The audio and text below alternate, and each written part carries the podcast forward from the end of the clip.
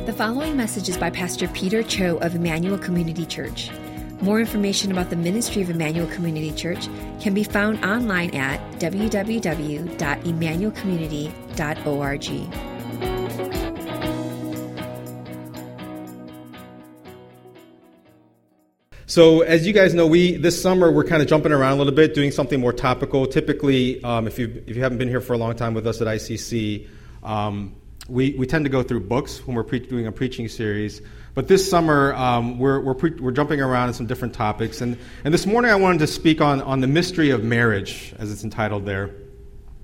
And uh, because marriage is a, a topic that's very near and dear to my heart, and I feel qualified in some sense to talk about it because any of you who uh, have seen me and seen my wife, Kim, it's pretty clear that I married up, right? so there's an old Korean proverb that says, if you chop a tree long enough, eventually it will fall. And that's kind of the story of my love life with her. I spent nearly four years pursuing my wife. Some might call this stalking, but in my mind, if she ends up marrying you, then it's not called stalking, it's called courtship, right? So in all seriousness, um, I love talking about marriage, and it's, it's not because I have the perfect marriage.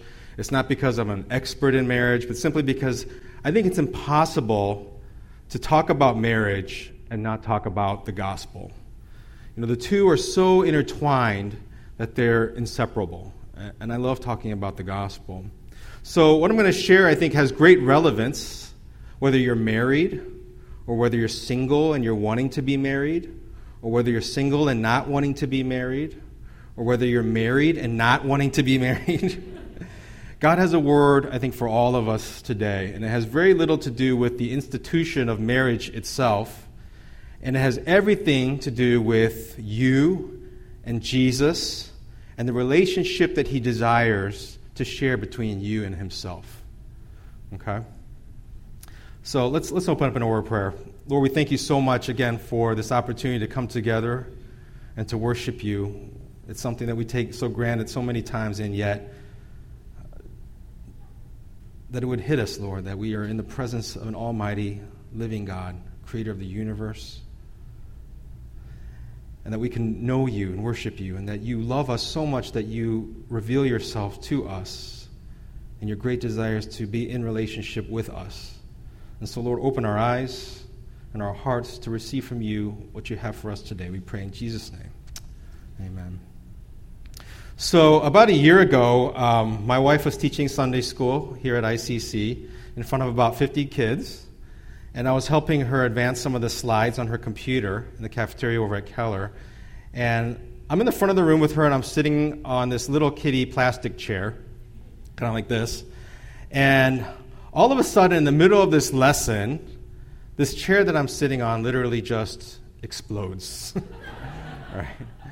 And it wasn't like one of the back legs started to slowly bend. It was like a roadside bomb went off. And there were like pieces of plastic chair shrapnel all over the room. And I'm lying on the ground, and I look up at all these little kids, and they're all pointing and they're laughing at me. These are your children. I forgive you. But looking back, I realize it's so foolish to think that this little kitty plastic chair could support all of this, right? And I had faith in that little plastic chair, and I was very disappointed by that little plastic chair. And I share this because all of us are looking for love, right? This is the universal cry of the human heart. And as the great mathematician and philosopher Blaise Pascal puts it, we all have this God shaped hole in our hearts that's longing to be filled. And if you believe that you can find someone on this earth to fill that hole in your heart apart from God, guess what? You're sitting on a plastic chair. And it's only a matter of time before it explodes. And no one on earth can carry the weight of that burden. Not your parents, not your friends, not your children, not your spouse, not your soulmate. The only one who can bear that burden is the one who created your soul, the one who loves your soul, and the one who has come to save your soul. And I'm convinced that God wants us to know this, and He even created marriage for that very purpose. You know, my kids have grown uh, kind of out of children's Bibles now. They're 13, 11, and, and 8. But um, if there's one children's Bible that I can recommend without hesitation, it's this one. I think many of you may be familiar with it. It's called the Jesus Storybook Bible, written by Sally Lloyd Jones. And we've read this to our kids from cover to cover at least 10 times in their life. And if you have young kids and you don't have this, please go out and get it. It's, it's, a, great, it's a great Bible. And even if you don't have kids, I'd recommend it just as part of your own quiet times. It's a great read. But I want to read an excerpt from the opening chapter because I think the author here, she explains the heart of God and the purpose of his word far better than I can. It's called The Story and the Song and opens with this a paraphrase of Psalm 19, verses 1 and 2. It says, The heavens are singing about how great God is, and the skies are shouting it out. See what God has made. Day after day, night after night, they are speaking to us. God wrote, I love you. He wrote it in the sky and on the earth and under the sea. He wrote his message everywhere. Because God created everything in his world to reflect Him like a mirror, to show us what He is like, to help us to know Him, and to make our hearts sing. The way a kitten chases her tail, the way red poppies grow wild, the way a dolphin swims. And God put it into words and wrote it in a book called the Bible. Now, some people think that the Bible is a book of rules telling you what you should and shouldn't do. The Bible certainly does have some rules in it, they show you how life works best. But the Bible isn't mainly about you and what you should be doing, it's about God and what He has done. Other people think the Bible is a book of heroes, showing you people that you should copy. The Bible does have some heroes in it, but most of the people in the Bible aren't heroes at all. They make some big mistakes, sometimes on purpose. They get afraid and run away. At times, they are downright mean. No, the Bible isn't a book of rules or a book of heroes. The Bible is most of all a story. It's an adventure story about a young hero who comes from a far country to win back his lost treasure.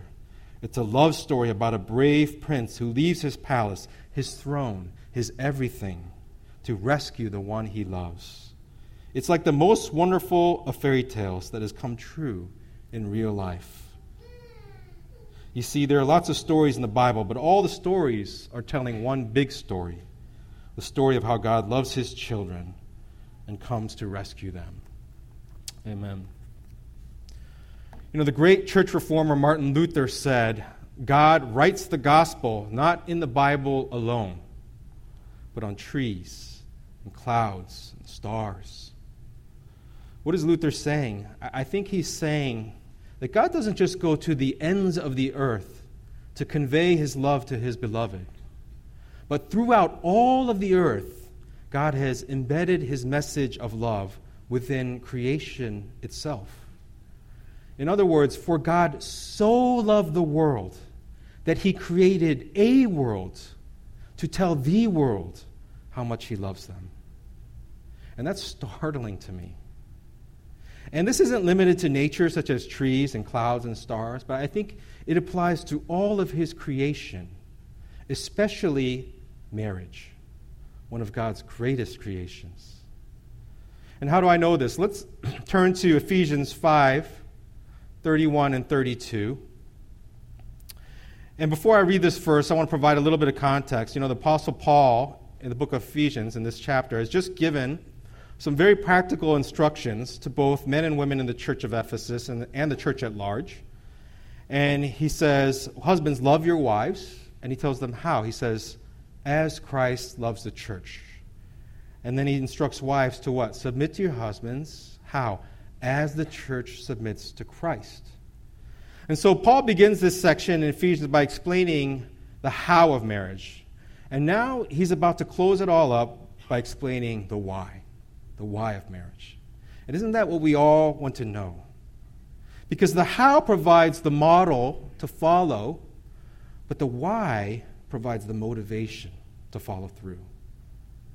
If you're going to memorize one verse on marriage, let it be this one. Ephesians 5, verse 31, Paul ties everything together, and I think he drops this massive truth bomb. And he says, For this reason, or therefore, a man shall leave his father and mother and hold fast to his wife, and the two shall become one flesh.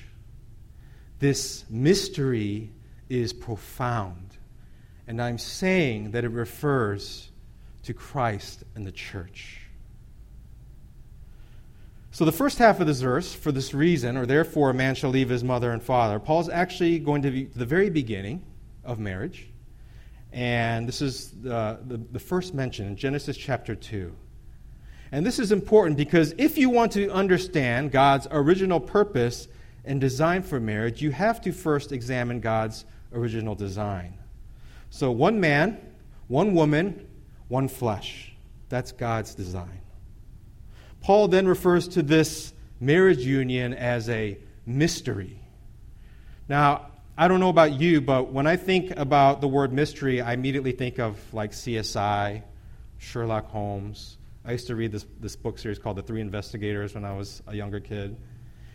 And it makes me think of something that's difficult to solve, right? Something that requires great knowledge or work to understand. But this is, in my mind, an unfortunate translation because there really is no word in English, I think, that does justice to the word mystery in the original Greek here. I think a closer translation of the word mystery here would be revelation. It's a revealing. Because every time Paul uses this word in Ephesians, and in fact, all of his letters, it's very clear that he's talking about something that was once hidden, it was once concealed in the past, but has now been revealed. The curtain has been lifted. And God has lifted it with the sending of his son Jesus.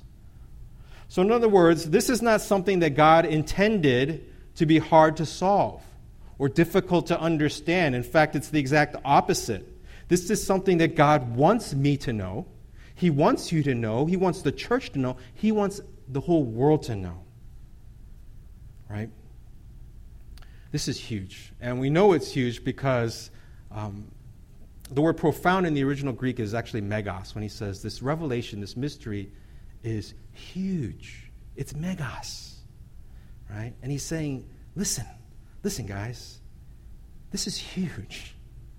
This is unbelievably huge. You don't want to miss this. And he's unveiling the purpose of marriage, and he's saying, This is a big deal. And Paul tells us that the ultimate purpose of marriage is to be a living picture of Christ and the church. Now, I know that sounds like Bible catechism, that sounds very theological, but what does that actually mean? And how is it relevant to me in my day to day life or in my marriage? I think it means that God, in His great wisdom and wonder, created the most supreme love relationship on earth to point us to the greatest love relationship from heaven. In other words, the union between a husband and wife was to reflect and remind us of something far greater the union of Christ and the church. And what does this mean? This means at its most basic root level, it should remind me of Jesus' relationship or his desired relationship with me my union with Him, Christ and the church. And this is huge because if this is true, it means that there are aspects, aspects of the earthly marriage, right, husband and wife, which should remind us of the divine union, Jesus and me, Christ and His bride. And there are aspects of the divine union that should inform and instruct and inspire how we not just view marriage on earth, but how we do marriage on earth. And as Paul says, this is huge, and so many of us miss this because we've reduced marriage to nothing more than being about me and my personal happiness, right? And it keeps marriage on a very self serving, very horizontal level. But God designed marriage to reveal something profoundly vertical his relationship with us, his love for his beloved, Christ in the church. And when our eyes are open to this revelation, we begin to see the telling of a story within marriage itself, and that is the gospel. And when we follow God's design for marriage, our own individual marriages begin to tell that same story to a watching world. for the glory of God. And so God created marriage to reveal to the world his great love for his beloved. Now, obviously, God created it for procreation. We can, you know, we make children, we have families. God created it for companionship. There's no, there's no doubting that, Genesis 2. And yet, what we learn over time is God reveals his ultimate grand purpose for marriage. It's not just for those things, it's to reveal his love for his beloved, his love for you, for me, for his bride. Now, if God designed the earthly marriage then it, to be a picture of the divine union, then I think it would stand to reason that we should find some meaningful parallels between the two relationships, right? So I want to unpack some of this. And if you're married, let's go back to the very beginning of your marriage, and that's your wedding day, right? What, what do you think is the most important part of that wedding day? You know, uh, we spend so much time reflecting over the flowers, the bridal party, the dinner menu, that first dance. The list is really endless. But when I think about my wedding and our planning for it, you know, I realize how little time I actually spent on the most important thing. And if you really think about it, the entire wedding ceremony and ultimately the marriage union itself is built upon one thing. It's built on the marriage vows. Right? This is the foundation. And if you were to remove the marriage vows from a wedding ceremony, you really don't have a wedding anymore, do you? And I know that nearly every marriage vow is different, but what almost all marriage vows share in common is a long list of circumstances in which both parties, like husband and wife, they promise to be faithful to one another, come what may, right? So if any of you have been married or have, remember calling your wedding day, I'm guessing that you stood in front of your husband or in front of your wife, you looked into each other's eyes, you tried not to cry, and you quoted these vows to one another. And whether you wrote them or not, we see these long list of circumstances. This is, this is probably the most um, cliche ish wedding vow that you'll find. But we heard this, you know, for better or for worse, this is my promise to you. For richer or for poor, in sickness or in health, till death do us part. Right? So, the purpose of a wedding ceremony is not for the groom and the bride to proclaim their love to one another it's not like a baptism service, right, where you're professing your faith or you're professing your love. But rather, it's to publicly promise. It's not a profession, it's a promise to one another, right? That regardless of what they may encounter, husband and wife, whatever the conditions, and until the very end, they will be faithful to that promise. And because these vows are promises that are made for an unknown future, what is required to receive them? You need faith. You need faith. The wedding vows are based on faith because they place trust in a promise that is yet to be fulfilled. So when someone makes these promises, the other must choose to accept that promise by faith, only by faith. And so even the world, I think, recognizes this. You don't have to be a Christian to recognize this because at the very center of the marriage vow, because it uses words such as what? Unfaithfulness, infidelity, when someone has broken their marriage vow. So, what is God revealing to the world about his love through his creation of marriage? I think God wants us to know that his love is received by faith. You have to believe. And just as my wife and I entered into a marriage union by faith, I, the same holds true of my union with Christ. The only way that I can enter into a covenant relationship with Him is by faith. I have to believe that He loves me, that He gave Himself up for me, and that He is coming back and returning for me. You follow? So, this is true of me and my wife, and it's especially true of Jesus and me. And these vows are so important because every couple will, get, will encounter their share of difficult seasons. I guarantee it. And no matter how strong your feelings of love might be on that wedding day, feelings in and of themselves do not possess the power to bind your marriage together for life. It's the vows, it's that promise that serves as the bond, the glue. You know, I, I don't want to confess this, but one of my guilty pleasures with Kim is watching The Bachelor, The Bachelorette on ABC, Monday nights at 7 p.m., if you're interested.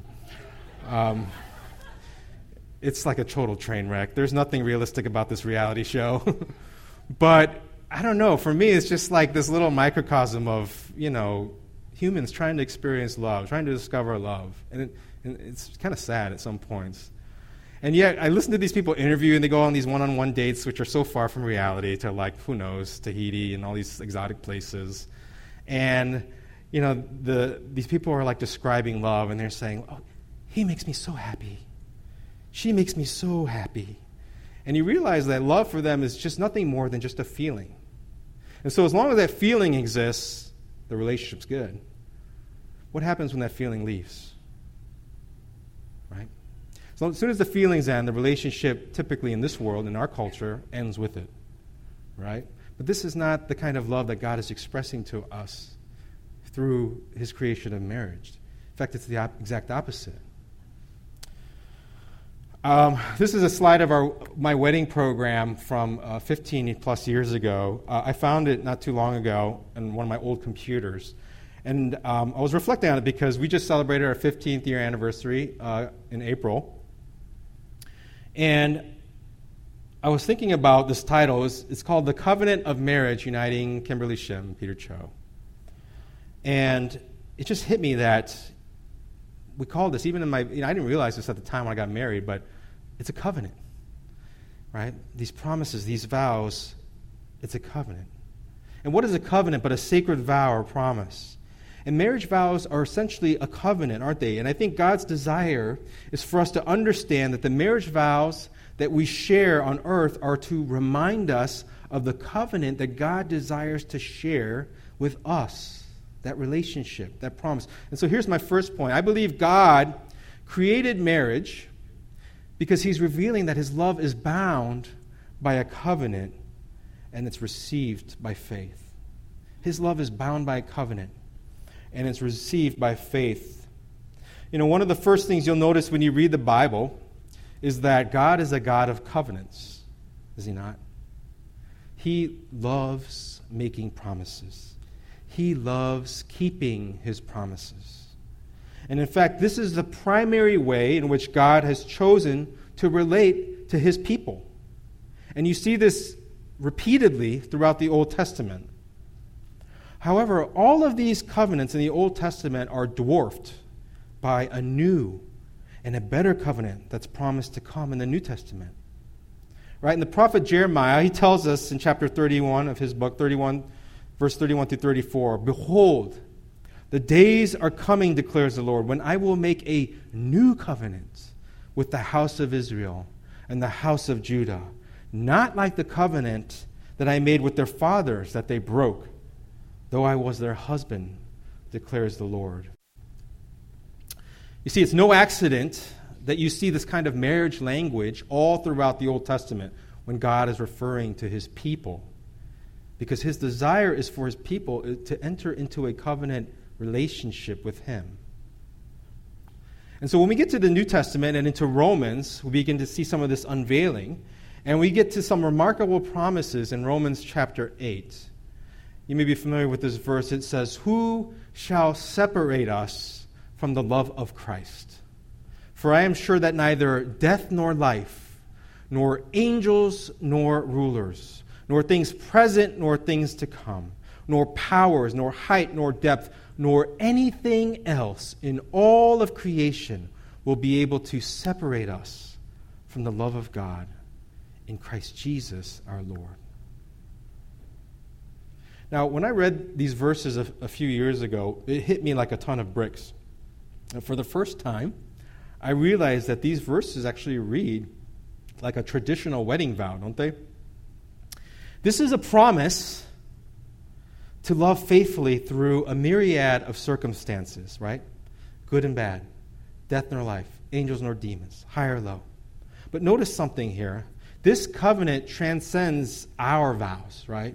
Because it's a promise of love that goes beyond the physical, it goes beyond the metaphysical, it goes beyond even time and even death itself. Right? This is an amazing promise. This is a covenant, a vow that far exceeds even our vows to one another in our marriage union. And yet, this is the promise that God has made for us, for his beloved, for his bride, the church. Now, I know some of you may be thinking, well, marriage vows, those are kind of a Western thing, right? This is a Western cultural thing. But I would argue that this is actually where the Western culture gets, emulates God's design right, right? Because all throughout Scripture, you see God making these parallels between the marriage vow and the covenant. And whether it's found in the book of Hosea, where his wife Gomer is faithless to her husband, or we see a vivid picture of Judah's faithfulness to her covenant with God, or faithlessness in Malachi, where God no longer receives the sacrifices of his people because they do not honor their covenants with their wives.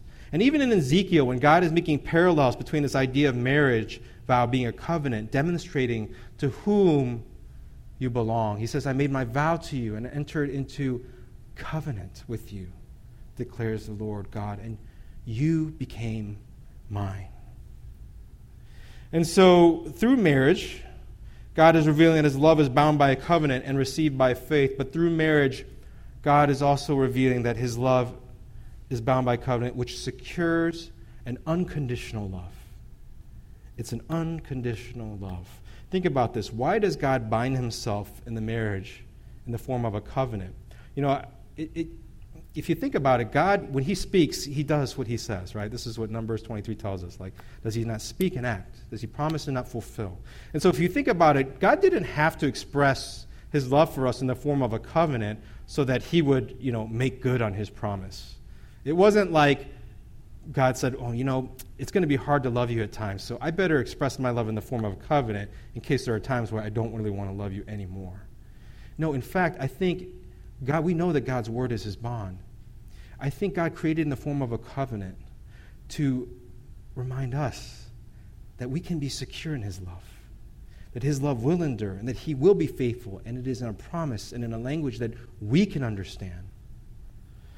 And so we live in the safety and security of that covenant, that his love is unconditional, it's unchanging, it's inseparable, it's enduring. And you see in Romans 8, through this long list of conditions, good and bad, high and low, we're told that no matter what the condition, what his love is like, it's unconditional. And his desire is that we picture that same type of love in our own marriages to his glory, right? An unconditional love. You know, a couple months ago, like I said, Kim and I celebrated our 15th anniversary, and I was just thinking about our decade and a half together. It's hard to believe how quickly it's gone. And we've had lots of ups and downs. I mean, I know there's people that have been married far longer than 15 years. But as many of you know, four years ago, you know, she was diagnosed with stage four cancer. A few years ago, we went, I went through a season of depression.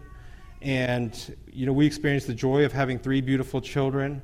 We've experienced, you know, the, the heartache of losing a child to miscarriage. We've gone through a lot in 15 years. But it made me realize that our marriage has been tested and it's perse- persevered through all kinds of conditions, good and bad, high and low. And it dawned on me that through my marriage, God has given me a glimpse of what it means to have unconditional love for another person and what it means to receive unconditional love from another person. And it's because of our promise to one another that requires enduring all conditions that our love is sustained. And this is just a small, small glimpse of God's great, unconditional, persevering love for us. In Jeremiah 31 3, it says, God says to his people, I have loved you with an everlasting love. Therefore, I have continued my faithfulness to you. You see, through marriage, God provides a picture of his everlasting love because marriage is making a promise that this love will endure it will last. It will continue to the very end. It's faithful. And the world wants to marginalize, marginalize this kind of love. It wants to look down on marriage, but even the greatest philosophical minds of our culture today know that you know, if you like it, then you should have put a ring on it, right? As Beyonce says. If you like it, then you should have put a ring on it. Prove to me that you're committed, until the very end. This is a unique kind of love, right? That says, I promise to love you with a love that endures. And when you begin to see marriage in light of this divine relationship, you begin to realize why divorce is such a big deal to God, don't you? Why he stands against it. In fact, in, in the book of Malachi, as I mentioned before, the very last book of the Old Testament, God's people are lamenting that God is no longer receiving sacrifices from him, them. And he explains to them why. He says, Look, you guys aren't honoring your marriage covenants with your wives. I can't receive your offerings. Because to God, our relationship with our spouse is so important because it mirrors our relationship with Him. He designed one to point to the other. Right? God wants us to be faithful to our vows because He wants us to know that He will always, always be faithful to His. You see, under His covenant, nothing absolutely nothing can separate us from the love, His love. And this is His faithful promise of love to us. You could advance past this Beyonce slide. I think it's a little distracting now. but this is His promise to us. This is a love that is so great that God in Christ would condescend to become a man, enter into time and space, present Himself as the bridegroom, and reconcile us to Himself by bearing our punishment on a cross. And in a remarkable exchange, when I enter into a covenant relationship with Jesus, I receive a new life. I get a new name. He assumes my debts. I assume his inheritance. And both my identity and my destiny are forever changed. And just as a spouse receives that marriage vows by faith, the only way to enter into this relationship and to receive Jesus' covenant is also, again, by faith. So, now that we've made some connections, I think, between the marriage union and God's desired relationship with us, with me, what does that mean for my marriage? How do I find the motivation to live out this truth in my day to day life? I mean, we've all been there. If anyone's been married, there are days when, let's face it, um, your spouse is very unlovable there are days when you are very unlovable. And yet, in this relationship, God is calling us to love one another without condition, without reciprocation, right?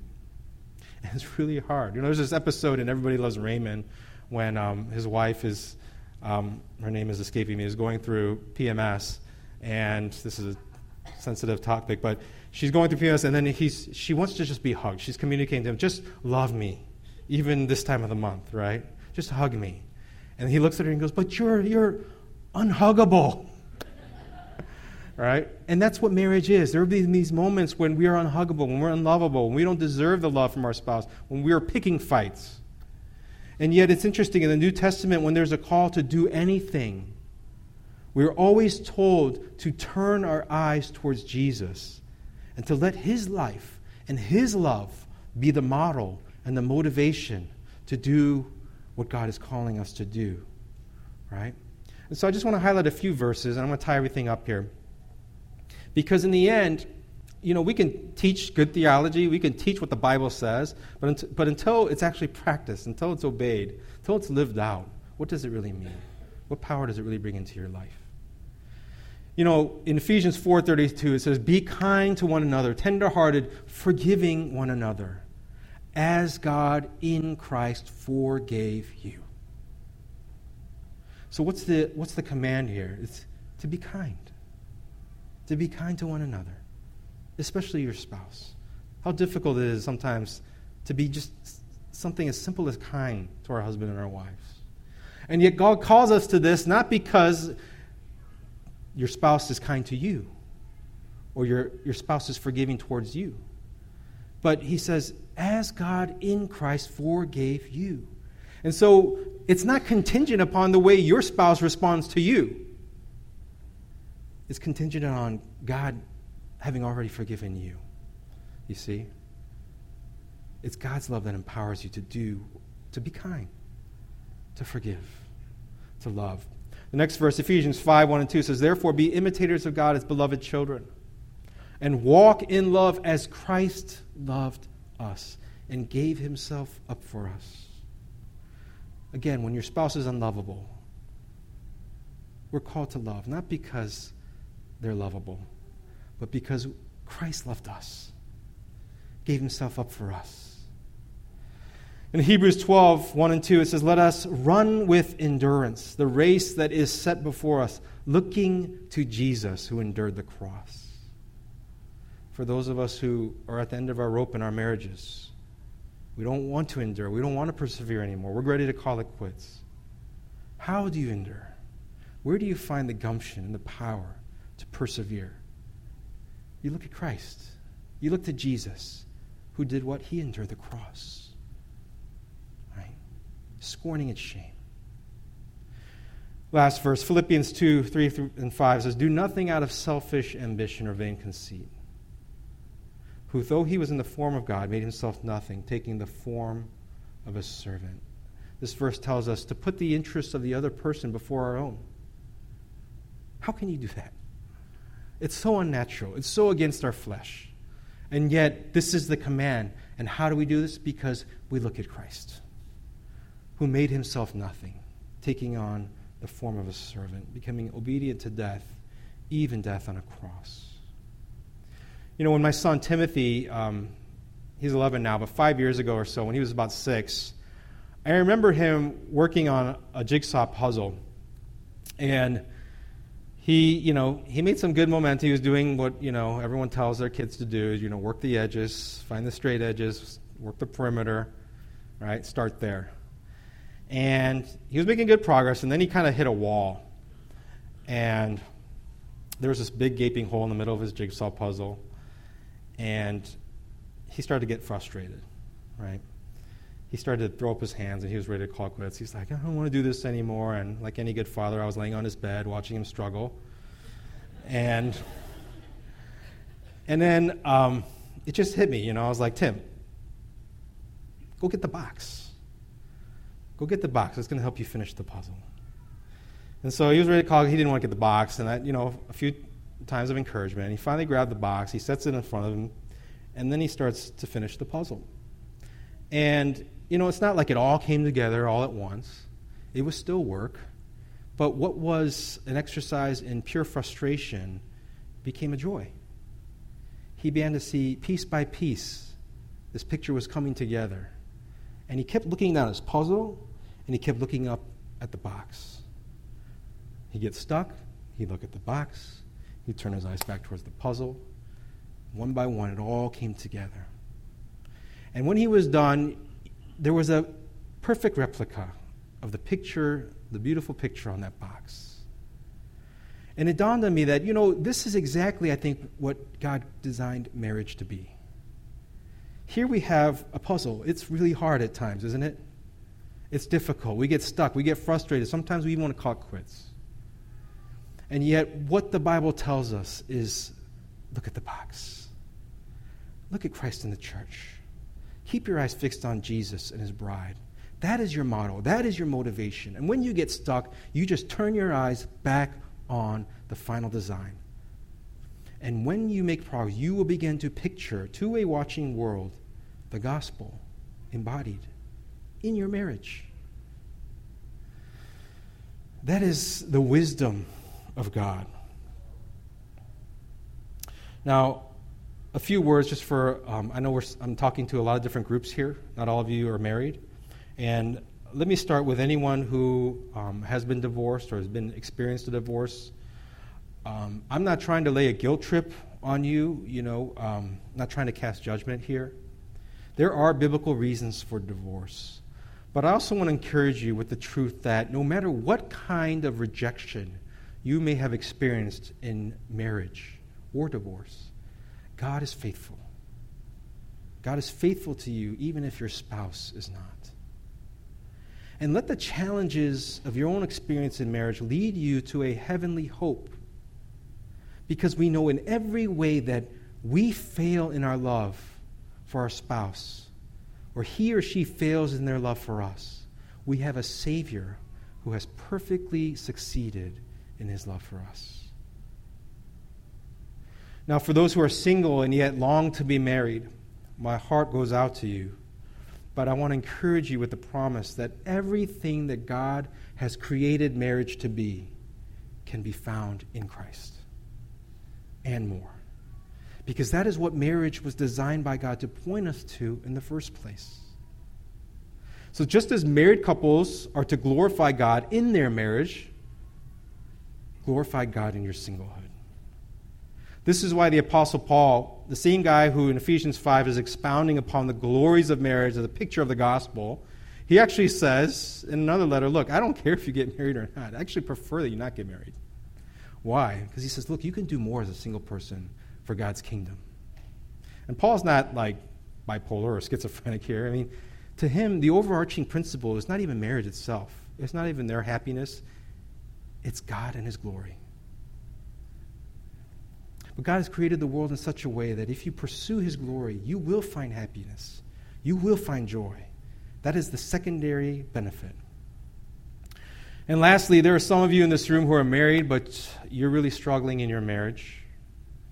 Um, you're perhaps on the brink of divorce.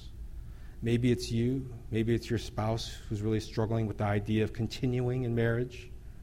And I want to both challenge and encourage you that God created marriage to be a sacred covenant because he wanted it to picture Jesus' faithfulness in his covenant to you. So when we are faithful in our marriage covenant to our spouse, regardless of the conditions, we are actually being faithful in projecting God's covenant to our spouse, to our children, to a watching world. What a testament this is to the unbreakable, enduring love that God has for us. I want to close with one last story here. Um, as you guys probably know, I almost talk about it every other sermon. Um, you know, my wife Cam, for those of you who are relatively new to the church, um, she was diagnosed with stage four lymphoma, which is a form of cancer, um, about four and a half years ago. And um, I remember clearly it was like Friday night. We went into the you know um, the hospital or the ER because she was having some stomach issues, and by Saturday we were like, okay, let's get some medication for an ulcer and let's get out of here. And then by Sunday she was on the operating table in ICU because there was a three-inch tumor in her chest, and and she was in stage four, just spread everywhere. And to be honest, the doctors weren't even concerned about the cancer at that point. They were more concerned about all this fluid that built up around her heart. She had this pericardial effusion.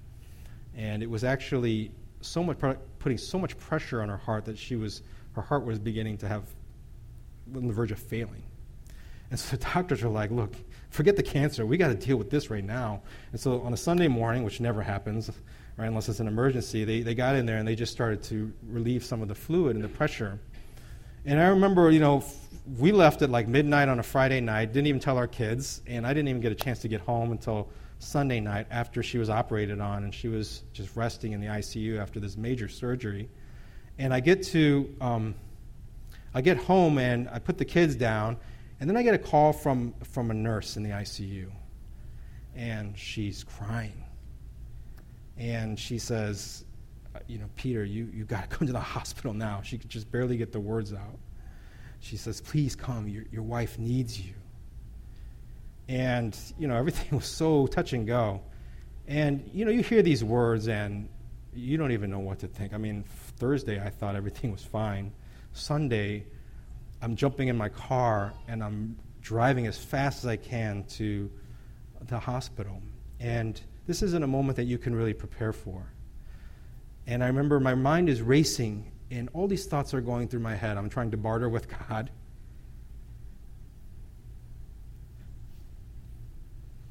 And I remember thinking, it just halfway through that drive, it hit me like, what? This could be it. This could be the last time you see your wife alive. What are you going to say to her? And I remember, like, I had no words. And I was so overcome with this anxiety and I thought, what, what do I say? I say, I love you? That seems so incomplete. Do I say, You complete me? that seems so Jerry Maguire. and then I just remember praying in that moment, like, Lord, just give me the words to say. I don't know what I would say in this moment, and I want to give her a word if this is it. And I remember not a few seconds had passed, and suddenly the Lord just gave me a and He just said, It was perfect. And I remember thinking, This is from the Lord. And if I see her and this is it, this is what I'm going to say. Um, and it was just run to Jesus. Just three words run to Jesus. And I remember in that moment, I thought, it's so perfect because, you know, I'd been mulling over some of these ideas in my head for the, the year prior. And I realized in that moment, when my wife was on the precipice of entering into eternity, that it's not even about me and her. My marriage isn't even my own. She doesn't ultimately even belong to me. Marriage is just a stewardship. We have our wives, we have our husbands for an indeterminate number of years. And then it's over. In fact, Jesus tells us when we get to heaven, there, there will be no more marriage on earth or in heaven as we know it on earth, right? Why? Because everything that God created marriage to be will find its fulfillment in heaven our union with Christ. Now we know why the Bible opens with a marriage in Genesis and it closes with a wedding in Revelation. Why a marriage metaphor is used from the first prophet in the Old Testament to the very last. Why John the Baptist introduces Jesus as what? As the bridegroom. And why Paul says he's jealous for his betrothed. We see why Christ performs his first miracle where? At a wedding in Cana. And he sets his last parable when he's teaching his disciples at a wedding. You see, marriage is God's creation and God's glory because it shines the light of God's gospel. It's not just a tradition, it's a truth. It's a, it's a gospel truth. And if you understand God's design, it's telling us some amazing truths about God's great love for us. I'm going to invite the worship team to come up as we close in prayer here and invite us all to just bow our heads as we reflect upon some of these truths. I don't think any of us need to pretend that marriage is not hard. Marriage is hard. Marriage is very hard.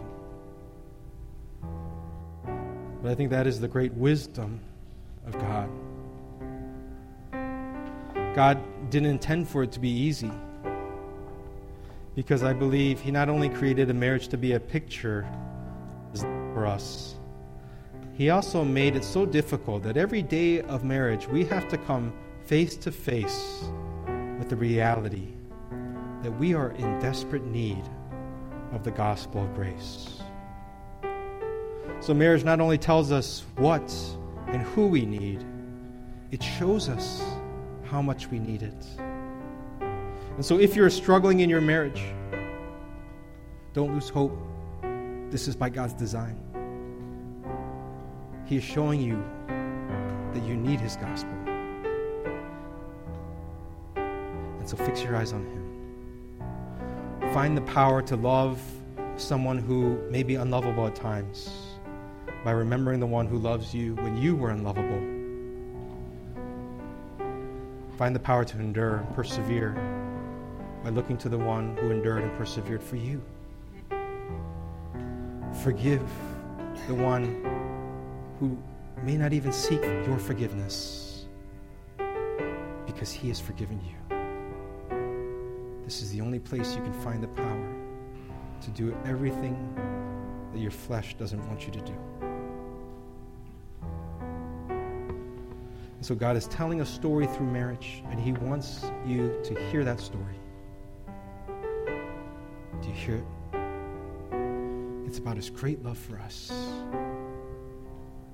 God also wants your marriage to tell that same story. And this can only happen when we choose to love as God loves us and when we honor our covenant as He honors His. So let's just spend another moment in reflection and prayer, and the worship team will lead us a few moments.